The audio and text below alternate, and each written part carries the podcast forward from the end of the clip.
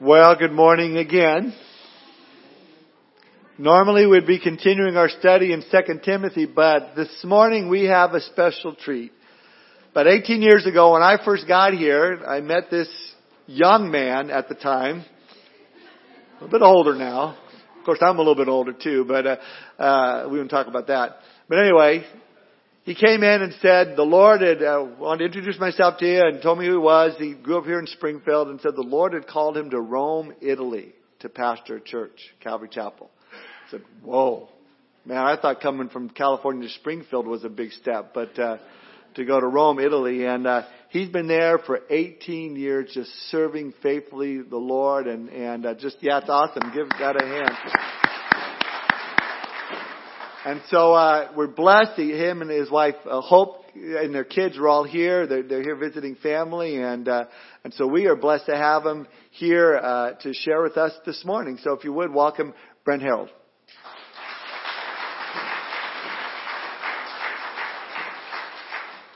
And guys, if you need a Bible, just raise your hand so the guys can give one to your seat right now. We'll get that out of the way before we get started. Buongiorno.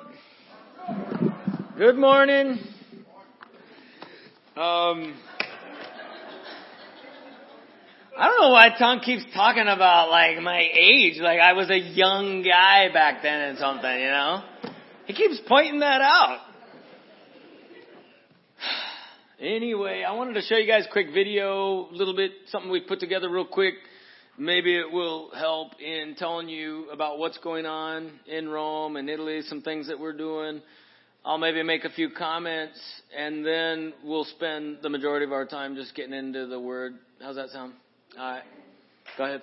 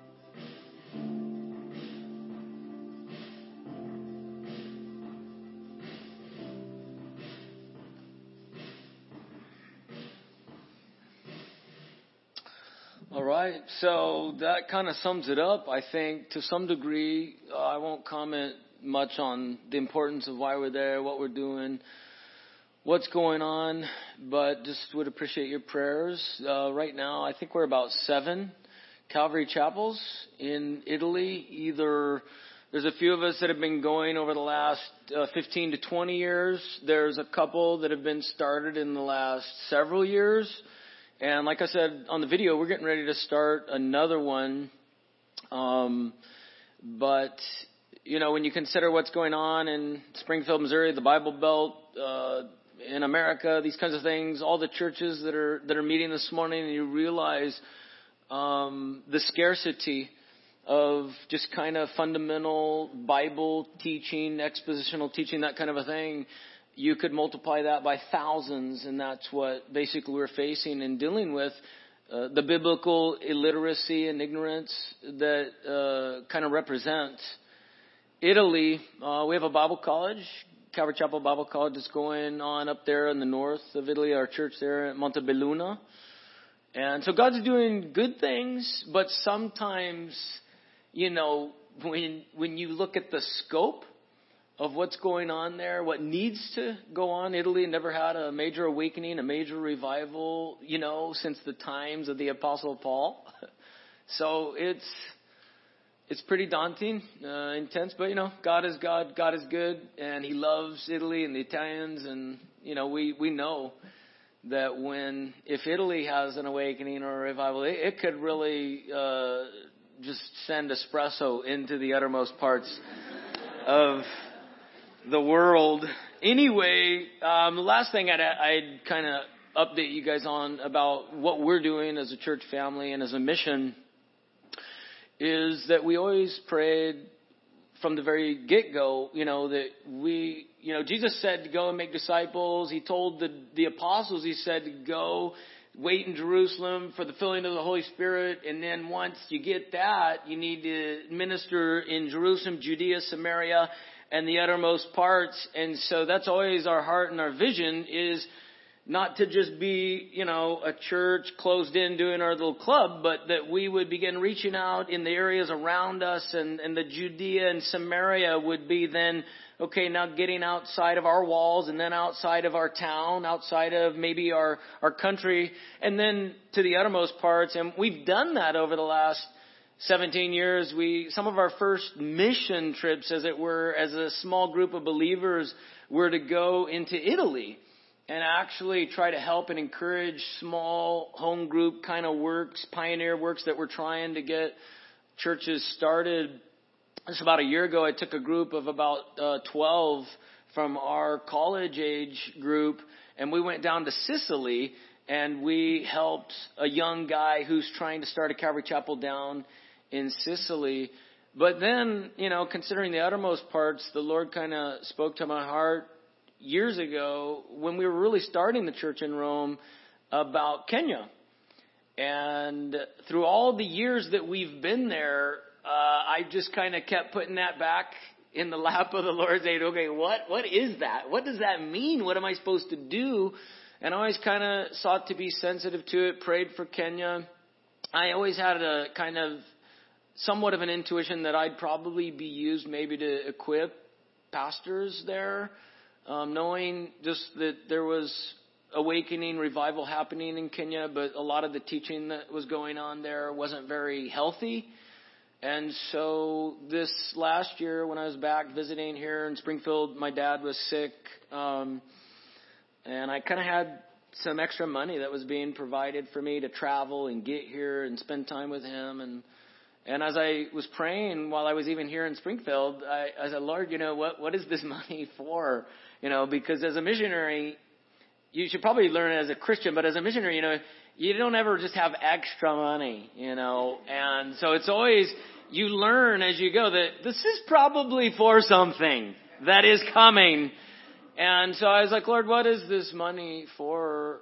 And he just said, I want you to buy a ticket to Kenya this year. So I got back a couple months later, a friend of mine came into town who was involved in ministry in Kenya years back, and we hadn't been in touch uh, recently. So I said, "Hey, are you still doing work in Kenya?" He said, "Yeah, as a matter of fact, I'm going in November. Do you want to go?" And I said, "Yep, for sure." And so I, I went and spent time, and he has a ministry where they're um, they're taking orphans uh, and widows and they're providing for them. They're providing food and housing, and then they're also seeking to help them to become self-sustaining. You know, like maybe give them a little bit of uh, capital to start, you know, their own little kind of business or just some way that they can actually earn for themselves. But but one of the incredible things about what they're doing is that a lot of these uh, people are sick. You know, AIDS is rampant. There are a lot of the widows. They're widows because their husbands had AIDS and they died. And then, of course, the widows and many times the kids have AIDS. And so they're left virtually without anything. And then one of the worst things for somebody that's that sick is malnutrition. And so sometimes just feeding them radically changes their their life, their mental health, these kinds of things. And then obviously, if we provide a home or finances to help them pay their rent, and then help them to try to get a job, the idea is to not have them dependent on the the source of income from the West, but it's to get them on their feet, get them healthy, and get them healthy spiritually, and then see what the Lord might do. And so I went and did that and helped and served. But then the major thing that I did there was I did a lot of different retreats and conferences with pastors, and uh, they, it was very well received. Um, God just did great things. But one of the things that amazed me was that their lack of equipping. And I've said to other people, if you just go to a Calvary Chapel, almost any Calvary Chapel, uh, if you just go for about a year or two and just sit under the teaching as we go through the word verse by verse, chapter by chapter, you have probably been more equipped theologically and biblically than many of those pastors. Those pastors, they get saved in very hyper Pentecostal churches, and then they go out and start their own churches, and they really haven't been equipped in some of the basics. Like I just did things on like inductive Bible study, expositional teaching, just kind of breaking it down, showing them how to do it, how to study, how to prepare.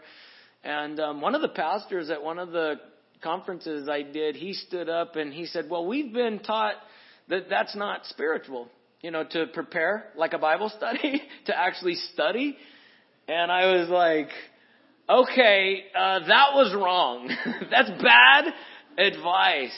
And, you know, it's like if you have people over to your house for dinner and you go, well, uh, I didn't prepare any food because that's not spiritual. you know, it's like, what would they think? But yet we're, we're dealing with truth. We're dealing with spiritual realities in the kingdom of God and people need to be built up. And that means the pastors need to be prayed up, studied up, equipped, and then that they could serve up that spiritual food. So, um, I'll leave it with this.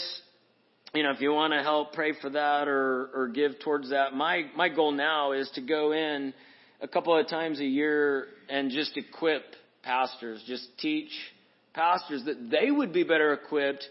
And a part of that would be taking resources to them. Because I found, you know, in our world, uh, couple bucks, ten bucks, twenty bucks for a Bible is kind of like, we don't bat an eyelash at that. But for them, that's like a month's salary or something. So, I mean, they just don't even have the resources. And so I told them I would be praying towards and be dedicated to coming and teaching and helping equip them and bringing them resources to help better equip them. So Strong's Concordances, um, Bible uh, study tools, study Bibles, and these kinds of things. And so, if you want to give towards that, uh, if you go to the Calvary Chapel Rome website, there's a link for uh, support and donation there. And if you just put travel funds, that is what is being dedicated to the ministry in Kenya. So let's uh, leave it all at that for now, and let's just maybe stand up, pray as we open our Bibles to Psalm 89, and we'll get into the Word.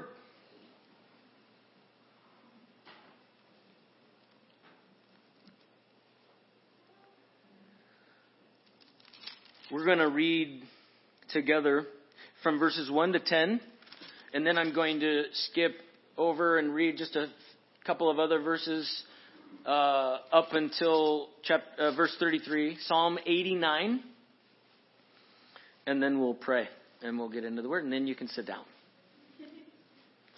I will sing of the mercies of the Lord forever. With my mouth will I make known your faithfulness to all generations. For I have said, Mercy shall be built up forever. Your faithfulness you shall establish in the very heavens. I have made a covenant with my chosen. I have sworn to my servant David, Your seed I will establish forever and build up your throne to all generations.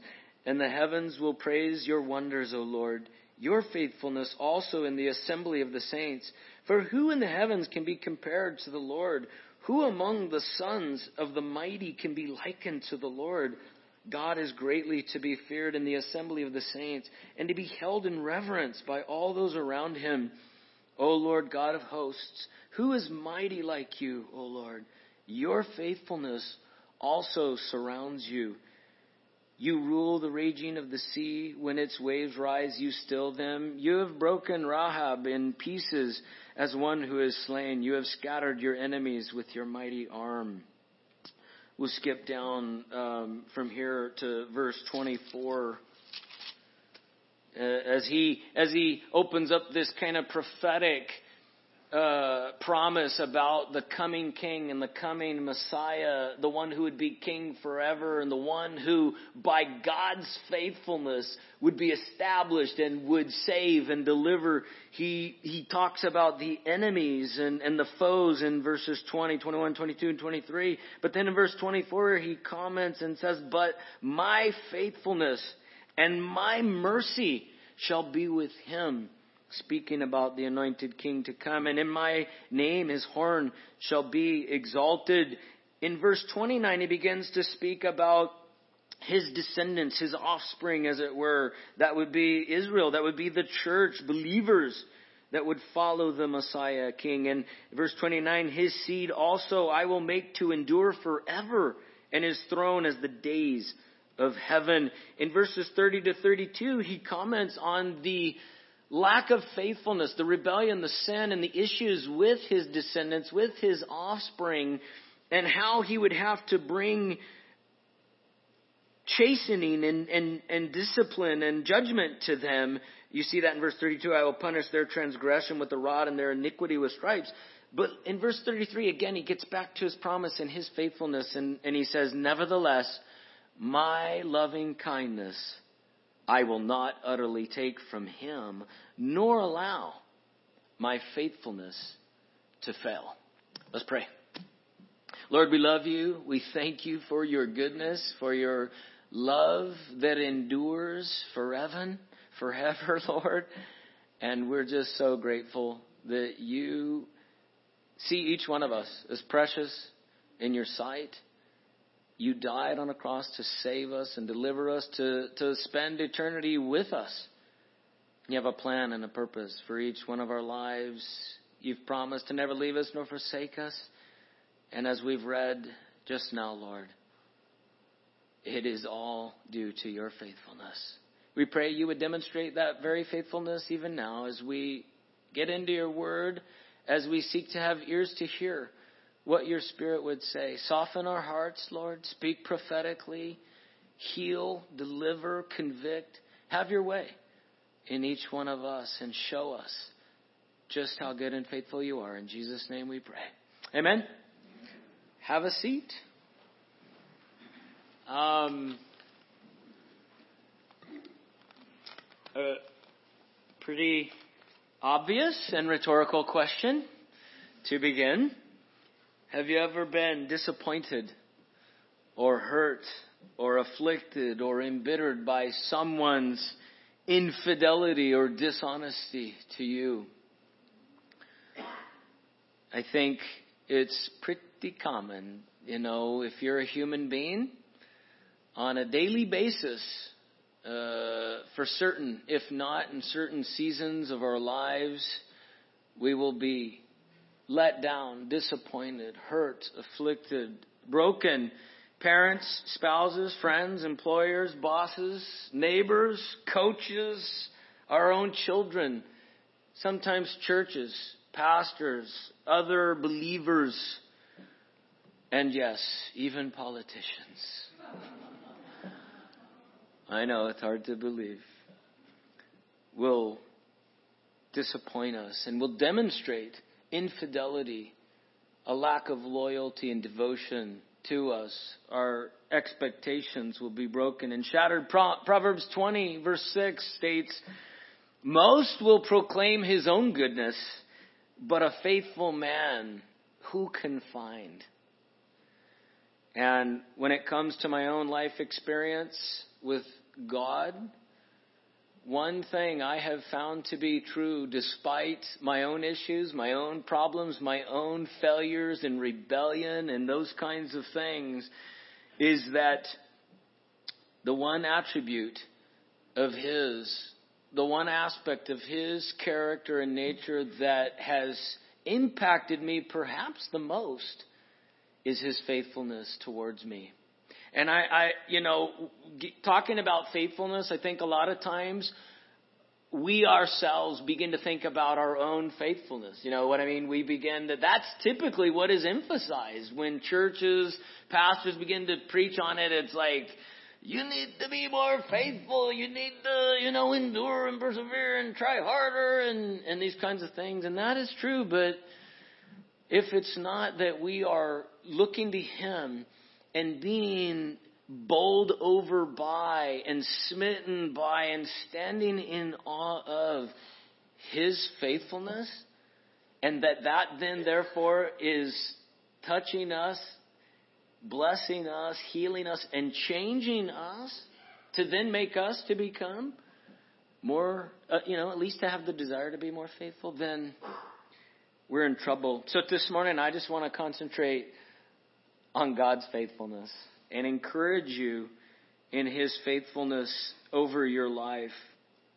Um, you know, there's a lot of different scriptures that I could point you to, you know, speaking about His faithfulness. I'm not going to be able to cite them all this morning, but uh, I, I kind of want to combine them. I will give you the the address if you want to go and check it out later, get the teaching and go back over it, or write it down as I kind of spin through it uh, then you can study it all on your own. I encourage you to do that. But in 1 Corinthians chapter 1 verse 9, Philippians 1 verse 6, and 2 Thessalonians chapter 3 verse 3, these verses tell us that God is faithful. That He is our faithful high priest. That He's the one who began a good work in us. And that He is the one that will bring it to completion.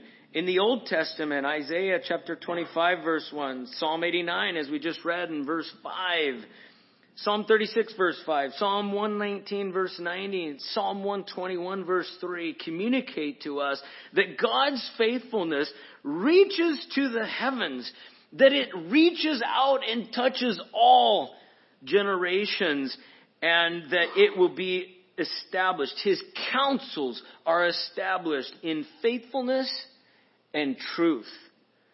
Charles Spurgeon said, We do not know which most to wonder at the faithfulness of God or the unbelief of his own people. I would suggest to you that it's pretty clear. We, we should not be surprised at our own weakness, at our own unbelief, at our own failures and issues and rebellion and sin. We should, however, be in shock and awe and utter disbelief at the faithfulness of God, especially in the light of our sin and unbelief and rebellion.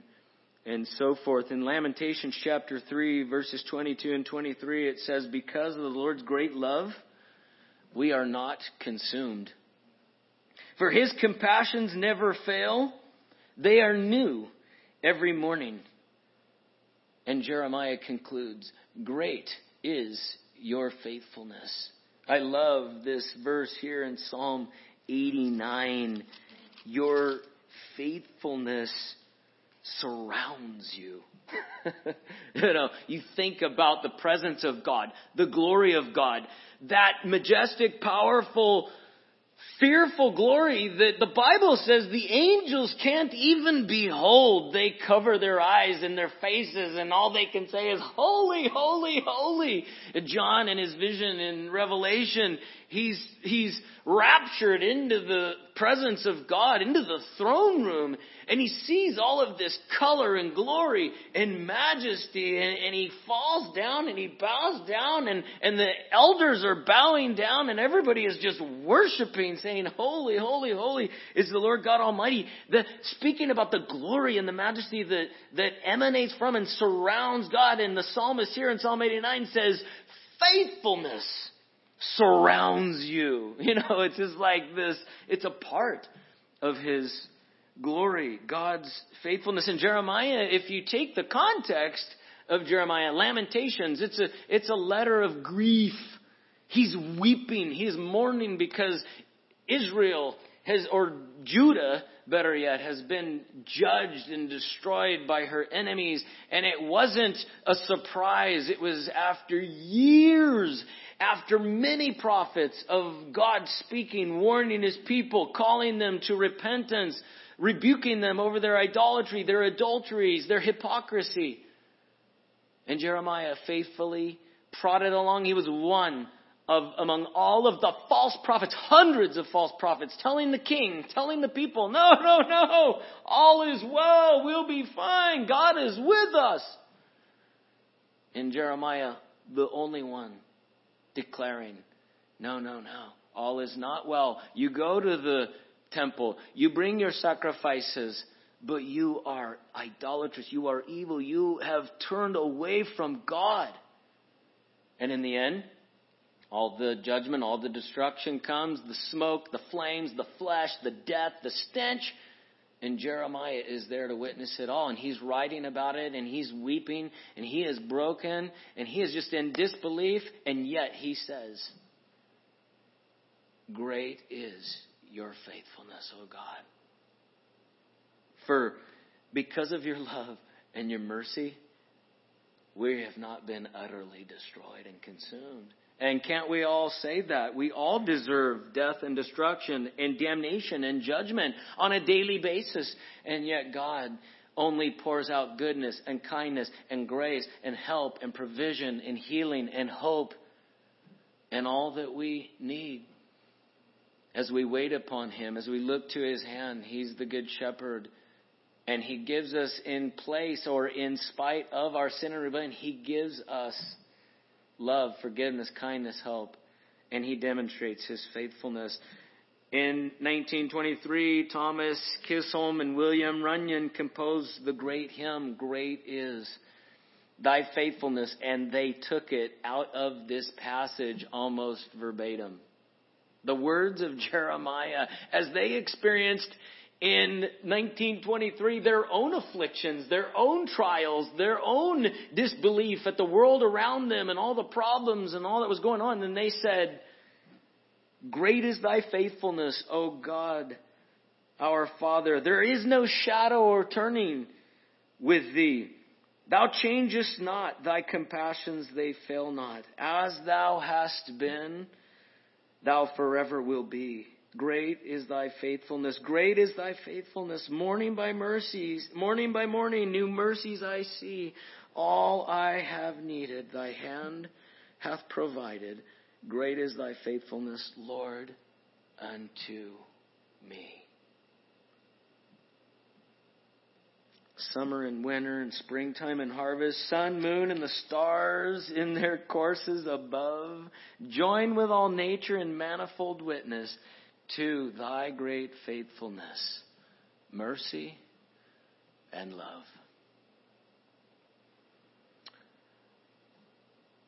Second Timothy chapter 2 verse 13 the apostle Paul about to die in prison in Rome he writes to his son in the faith Timothy a young pastor who was had all kinds of issues was certainly worried about his own ability to carry out the, the call and, and to, to, to be diligent and, and in the ministry that his mentor and father in the faith, the apostle Paul, had exhorted him and left him responsible to do there in Ephesus. And Paul quotes to him. He says, if we are faithless, he remains faithful. He cannot deny himself. I don't know about you, but I know about me. and I know about Timothy, and I can guarantee you, each one of us has discovered again and again and again and again that even though I failed there, even though I didn't hold out, even though I didn't trust, even though I didn't believe, even though I blew it alla grande, you say in Italian, big time, he was still faithful. And this is the beautiful story of the Bible, of the gospel, that God creates all things. He creates them perfectly and beautifully so that man could walk with Him and commune with Him, share in His glory, His life, His love, and these kinds of things. Man blows it, rebels, turns his back on God, gives God the finger, does his own thing, ends up falling into darkness and sin and destruction and all these things. And God makes a promise even in that very moment as he's judging man and, and Satan there in the garden in Genesis chapter 3. And he says, There will come a day when the seed of the woman will crush Satan's head. His heel will be bruised, but he will crush Satan, sin, darkness, death, and all that has been brought on by this. And then you see here in Psalm 89, he's talking about still future, that psalmist prophetically speaking, looking forward to the seed, to that one, the future hope of Israel, the Messiah, the coming King. You go forward, the King comes, Jesus, God, demonstrates his faithfulness by becoming a man, stepping into flesh and humanity in this world and he lives without sin. He loves perfectly and purely. He, he keeps at bay all the motivations of his heart, lust, and all these things that you and I fall into on a daily basis that demonstrate our lack of faithfulness. He remains faithful, and in Philippians chapter 2, the apostle Paul says, he humbled himself, he became a servant, and he was obedient to God the Father unto the point of death, even the death of the cross. So that God exalted him and gave him the name which is above every name, that at his name every knee shall bow and every tongue shall confess that he is Lord. The faithfulness of God. Jesus offers unto us salvation. Anybody that will believe, Anybody that will believe I was God, that I became a man, that I lead to sinless life, that I died on a cross, that I rose from the dead, and paying the, the penalty and the price for your sin, I will gift to you freely salvation, eternal life, forgiveness of sin. I will cleanse you. I will cleanse your conscience. I will be with you. I will never leave you nor forsake you. I will lead you and guide you and provide for you. I'll give you wisdom. I will teach you things that are unheard of, things that are unseen, and I have an eternity prepared for you that eye hasn't seen nor ear heard all that I have in store for you. Is that faithfulness or is it just me? Faithfulness is at the heart of all that God is and all that God does. You look at all the attributes of God His truthfulness, His holiness, His love, His righteousness, His justice or judgment. And you see that all of these other attributes ensure, guarantee to you and I I will be faithful. Take, for example, his truthfulness. The Bible says that God cannot lie. All the promises are yes and amen in him. Therefore, his word can be trusted. Anything that he says to you can be banked on, counted on. You can take it to the bank. If you, he says, I will forgive you of your sins if you confess your sins, you go to confess your sins, what's the probability he's gonna forgive you in that moment? It's 10 and 10. It's 100%. You can bank on it. And look, as we look at the definitions of the word of faithfulness in the scriptures, we look at the Old Testament. There's two words in the Hebrew that trans, are translated in the English faithfulness. One is emuna and the other is emeth. The word emuna means firmness, fidelity, steadfastness, and steadiness. That's our God. He is firm, faithful, steadfast. He's steady. You know, you ever meet anybody that's unstable? Don't look at your husband, ladies. Or at your wives. Know, I mean, our days are filled with that is a very unstable person. You know, like at the grocery store, at whatever. Humanity, we're fallen, we're sick. It's unstable, but there is one who is nothing but stable, steady, sturdy. The other word there, that by the way is contrasted, we, as we read even in Psalm 89 and some of the other scriptures I, I quoted to you, those are all contrasted by things that are ever changing. We live in a world that is ever changing. You and I are ever changing. Tom has to comment on how old I am and how old I look now. When I met him, I had hair. We were watching videos at my house the other night at grandma's house, videos of when the kids were born and, and this and that. And, uh, you know, my kids were like, Daddy, you had dark hair, you had hair, Daddy, you were skinny and all this stuff. You know, it's like, welcome to the world, welcome to aging, welcome to death, welcome to this planet. But, so I'm always changing. You know, I have good days and bad days. You know, people have hormones and testosterone and the uh, what do you call that? The bank or the the the where you invest stock, the stock exchange, the market, the stock market. There you go. See, a lot of times I'm not functioning in the English speaking world, so I, I can't find even the words of concepts anymore. But point is, these things, this word about God's faithfulness and the other words I'm going to translate for you, they are contrasted by everything that is ever changing and wishy washy, unstable, superficial, and so on and so forth.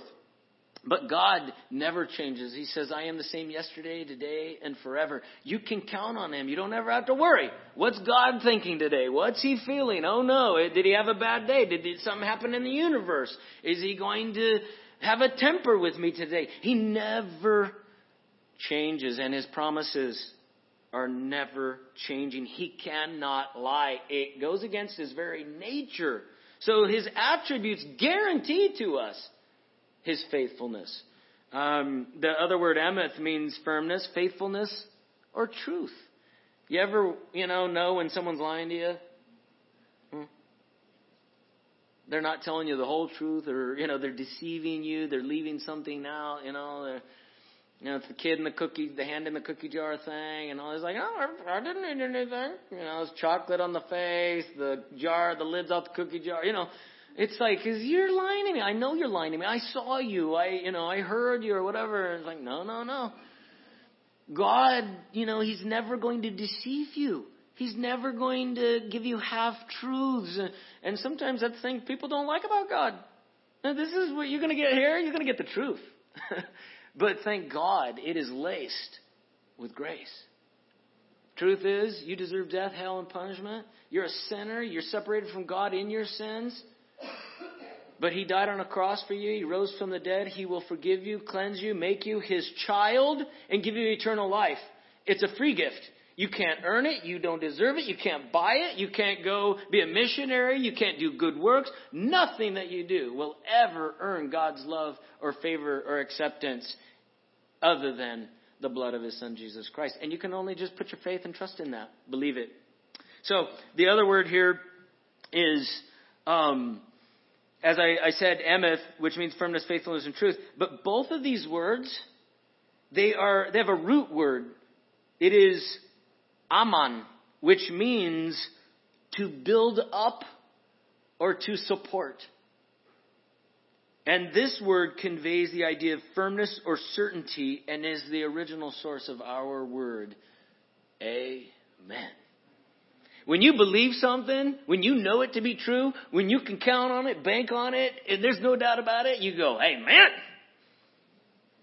And that's what God's nature and character. His faithfulness to us is yes and amen. His promises to us are yes and amen. You don't have to doubt it.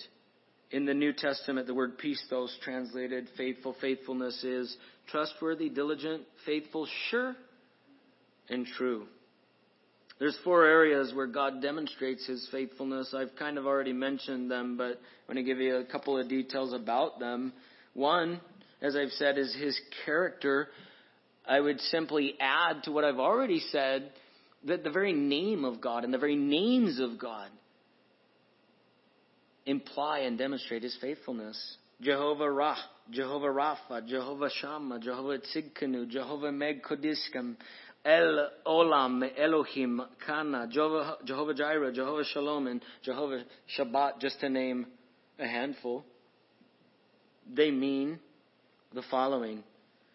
The Lord is my shepherd, the Lord that heals, the Lord is there, the Lord our righteousness, the Lord who sanctifies, the everlasting God, God jealous, the Lord will provide, the Lord is peace, the Lord of hosts. Does that not say faithfulness? That's who he is. That's his essence. That's his personality. That's all he can be and can do. He can do no other thing. And so the second aspect or area in which we find the faithfulness of God is in his word, as I've already described in Psalm 119, 89 to 90. His word is equated with or is an expression about his character.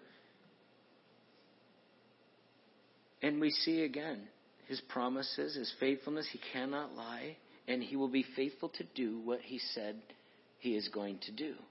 You'll never find a time in the scriptures where God said he was going to do something, whether it was uh, you know, leading Abraham, giving him a country, making him a father of many nations, or whether it was healing someone, or judging a nation or whatever it may be. You'll never find a place where he says something and then doesn't do it. And doesn't do it exactly as he said he would do it. And that's why we look back at the prophecy of the Old Testament and all that went on with, with Israel and the, the pagan nations around them. And we saw the, the prophetic you know, giving of, of the promises of the coming Messiah, and he would come and he would deliver, he would die on a cross, he would be buried, and, and that then the things to come later, he would establish a kingdom, he would come back and return to this earth, he would rule and reign for a thousand years, he would judge the nations, he would, he would condemn Satan and the false prophet to everlasting burning fire of hell and judgment. He would have a great white throne judgment, judge all wickedness and all the wicked, and that then he would create a new heavens and a new earth.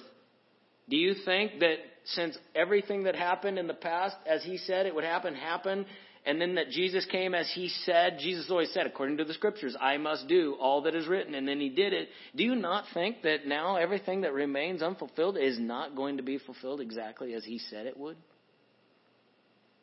I guarantee you it will. Not because I'm anybody, not because I'm smart or, or cocky, confident, but just because I know Him and I trust in His faithfulness. I see it proven again and again and again.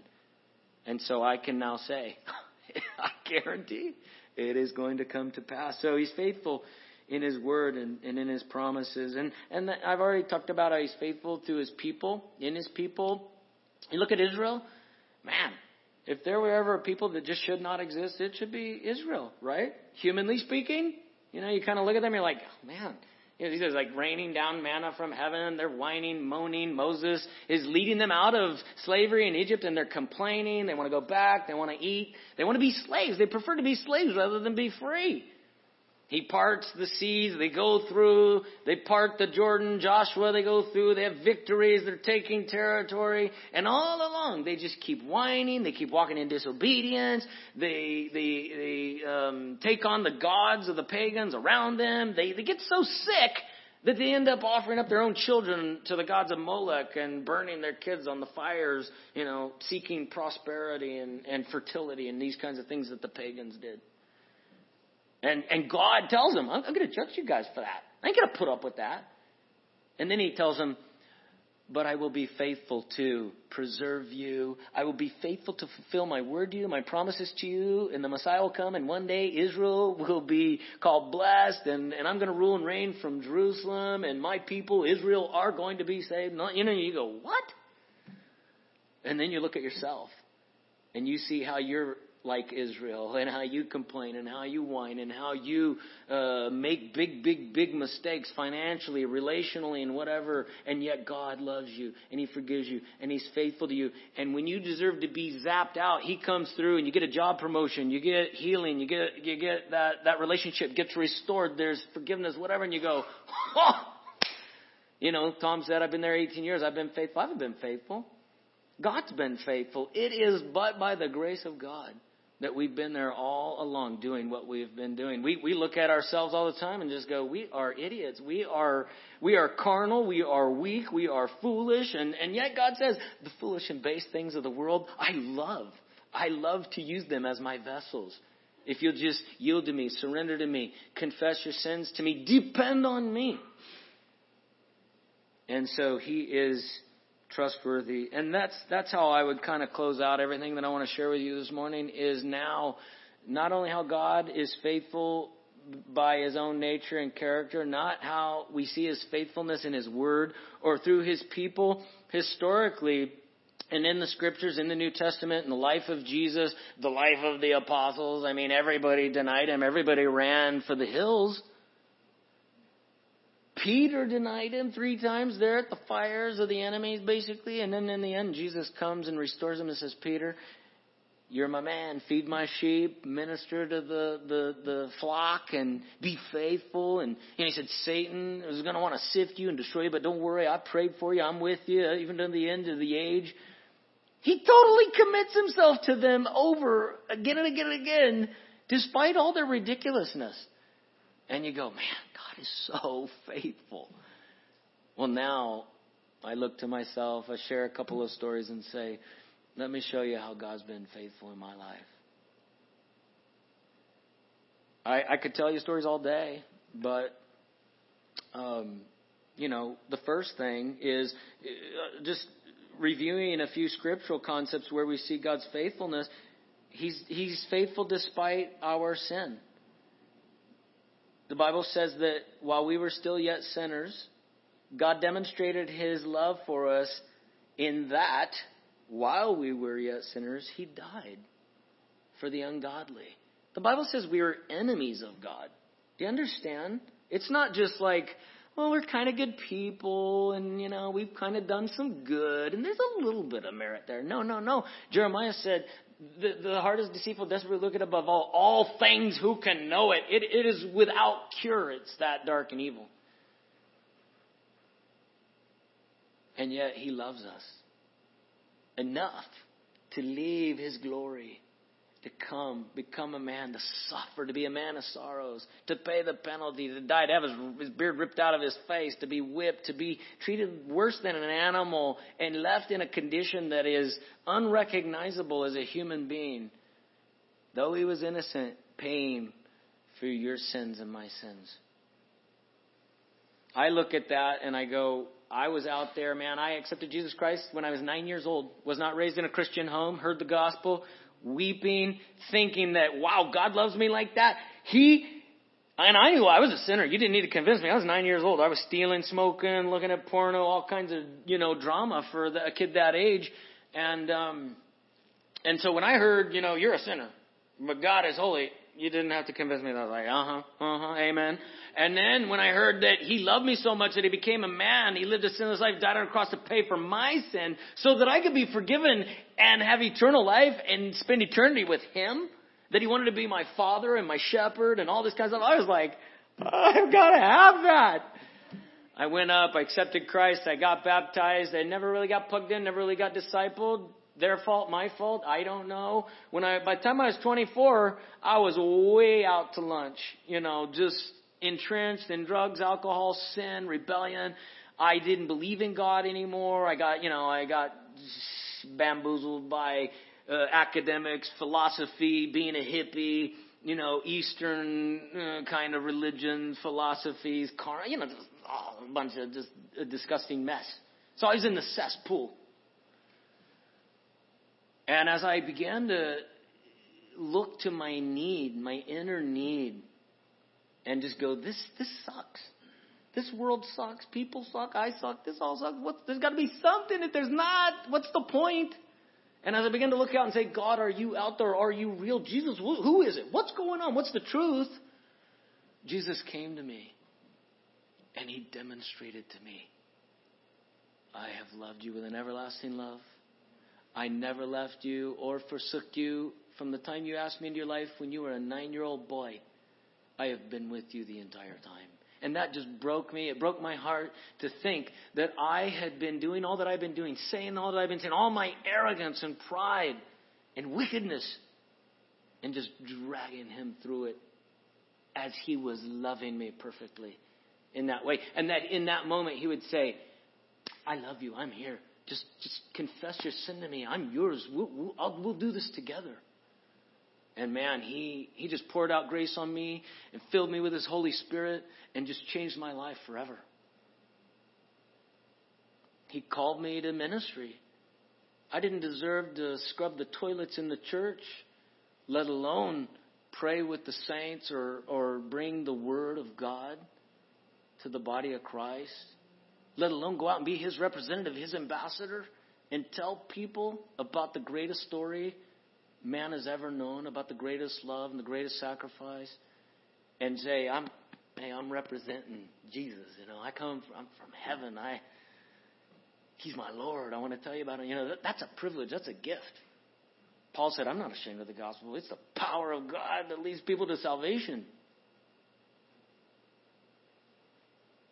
Well, then he called me to the mission field. I want you to be a leader in my church, start churches, plant churches, be a pastor I was like, what? You know, all kinds of craziness, opposition. He said, don't worry. Trust me. Look at me. Depend upon me. I will be faithful. I will equip you. I will do it. Okay, Lord. You do it. We got out there. We, we, you know, I mean, we had so many, uh, painful losses and trials and tribulations and you know have you ever seen that movie what's that movie we watched babe the the ridge hacksaw ridge you know it's a war movie. It, it's it's rated R, whatever. I watched it, and man, you can't help but just be just just stricken by that. Uh, here's this guy he believes what he believes, believes in the Lord. He wants to enlist. He wants to serve his country, but he, he refuses to take up arms to shoot anybody, to kill anybody. They, they railroad him. They come against his character. They, they do everything to just out him and make him out to be a coward and all this kind of stuff. He sticks his ground. He goes through court martial. He ends up going to war. They, they go to this battle up on this ridge. The, the, the army's just getting mowed down to the point that at night they, they all go down off the ridge to go get healed up, saved up. Those that lived and survived, he stays up there by himself. And he's just praying to God all night long. And he's like, just help me to save one more man, one more guy. And you see the faithfulness of this one man to trust in God, to depend on God. And he saves like 70 lives, men, and he lowers them down the ridge all night long all by himself. This is a true story. But that's nothing in comparison to the faithfulness of God. We have many losses. I've lost brothers, um, I've lost, you know, aunts and my, my nephew or my cousin and his wife were shot and murdered in their home one morning in Seattle. I was having a prophecy conference trying to minister the gospel. I get a phone call. My cousin's been shot, dead. Him and his brand new wife, young, every, just future ahead of them. You know, you, you go through these things and you're just thinking, what is going on? And, and the pain and the suffering and the tears and, you know, my wife, she, we lost her dad like the first six months we were on the mission field. We had a miscarriage, our first Christmas Eve over there. You know, just, just pain and suffering and loss. You say, how, how can we get through this? How can we survive? What do we do? You know, we went with like 500 bucks a month support. Our rent was already 700. And I was like, how are we going to make it? How are we going to do this? And, and God says, I will be faithful. I will do it. And he did do it. And he comforted and he helped. And he worked good out of very bad things. I came back here to Springfield. I did my young little brother's funeral. He was like 35, successful, uh, businessman, making money, this and that. I came back, did his funeral. You know, some of his friends drew near Christ. I prayed with one guy to, to accept the Lord. It's like, you know, when when that's happening, you're like, what what is this? How could good come out of this? What's the point? And then God says, I promised you, all things work together for good of those who believe and are called. And then you say, well, how are you going to use this? And then he may show he may not, but I've seen thousand times over how he's worked it all for good. You know, we, we weren't going to have kids. We, we had miscarriages. It was painful. My wife didn't want to go through it anymore, didn't want to try anymore. She said, until God shows me something, until he does it, we're not doing that. And a few months later, we had a prophecy conference, or not a prophecy conference, we just had a conference, but there was, there was a time of just praying, waiting on the Lord, and the guy was like, hey, I think somebody's here, maybe they've lost a child, or this or that, and the Lord wants to speak to your life and heal you and whatever, and if you if you think that's you, raise your hand, and you know, as, as she raised her hand and some women came around to pray for her, pro- prophecy was kind of coming out, and they were like, "You're, you're going to be healed. You're going to have kids. You're going to have not only are you going to be able to have a child, you're going to have more kids." And right now, two of my daughters are sitting right over there, and the oldest one, she was conceived like two weeks later. But you see, God's faithfulness. You know, when we don't know what, when we don't know why, when we don't know how, and He's working, and He's blessing, and He's ordering, and He's healing, and He's changing, and He's saying, it's not about you, it's not up to you. I will do it. I am faithful. I am good. We've had so many financial situations. Uh, I'll just share one or two with you, maybe briefly, and and close up here. But, um, well, you know, even the one time we got pregnant with our third child, and we'd already had two births and pregnancies in Rome. They didn't go so well, so we were a little like stressed out and worried, and we were just we were praying, and we were like, Lord, anywhere but here. Can we get, we had friends in England, Germany. I was like, can we get, go have this baby somewhere else? And every door just closed, closed, closed. And we were so frustrated and disappointed. And, but we were just waiting on the Lord, trusting the Lord. And then finally we said, Lord, okay, if you want us to have the baby here, fine. It's in your hands. We love you. We trust you. And I kid you not, you know, as we went to go get our paperwork from, you know, you got to have a visa kind of a thing to live there. We went to pick it up shortly after that, and they were like, "You got 15 days to get out of the country." We're like, "What?" And so we had to renew our paperwork. We came back to America. She was eight months pregnant. We had to get a, a, a note by a doctor just for her to fly. We got to Boise, Idaho, where our lives kind of were, and we were like, we had no money, we had no insurance. You know, it's like, how are we going to have a baby in America? With no insurance, no money, all this. And the Lord just worked it all out. We ended up getting, you know, Medicaid and all this. And, and we had a baby and it went off without a hitch, no pain. We got this great Christian doctor and we had our little baby boy and he was healthy. We, we three weeks later we got our visas, which was a miracle. We got religious workers visas because we told the Lord, we said, if we don't get religious workers visas, we, we're not going back. We're taking that as your sign that we're done in Italy and that was nine years ago. The Lord is faithful, and the Lord is good. I, I, I could tell you stories all day long. I just met with my cousin here, my ne- my niece. She got addicted to drugs. She she started taking some sort of whatever oxycontin for uh, a gallbladder surgery. Got hooked, got addicted, and it led her down the path all the way to heroin addiction. Um, she had warrants out for arrest. And her life was a mess, and she was just this beautiful, gorgeous little, just middle class America little gal. And then she just became a, a junkie on the streets, running from the law. And we were just praying all the time. God, just just cover her, protect her, bless her, get her, arrest her, get her sober, get a hold of her. And the next thing you know, she's in jail, she's in prison. She served her time, and and now she's out. She's walking with the Lord. She's seeking God. She's, she's totally clean. She got a job. She's got a new boyfriend and she's just like, and she's giving glory to God. And I'm just like, that, that is the faithfulness of God. So, let's stand up as the worship team comes up to close us out, if that's legal. I don't even know. I'm probably past the time like always. But, you know, I had a friend of mine. He came to Italy to serve with us. He was he was this construction worker guy, big strong ox, and he was having back pains. And one day he came to church. He was all kind of yellowy, and the, a nurse in our church, a doctor in our church, she said, "Man, you, you look kind of yellowy. This isn't good." Took him into the hospital, and they said he had pancreatic cancer, and basically sent him home to die. Stage four pancreatic cancer. He came back to America, and he was doing chemo, and then he went on this dream hike. You know, like I always wanted to go on this big hike or whatever up in the mountains with his family. And while he was up there, he kind of felt a pop or a sensation in his body. And he was like, Lord, did you just heal me? And he just knew, he felt the Lord healed me. They went in to do surgery to repair his ducts and bile ducts and all this stuff. No cancer. That's God is. That's the faithfulness of God. So whatever you're going through today, wherever you're at, whatever your situation is, your circumstances, you've been away from the Lord, you've been walking in sin and rebellion, you don't know the Lord, whatever it is. Your marriage is in trouble, your kids are rebelling, what, whatever it is. Don't look at yourself. Look to Him.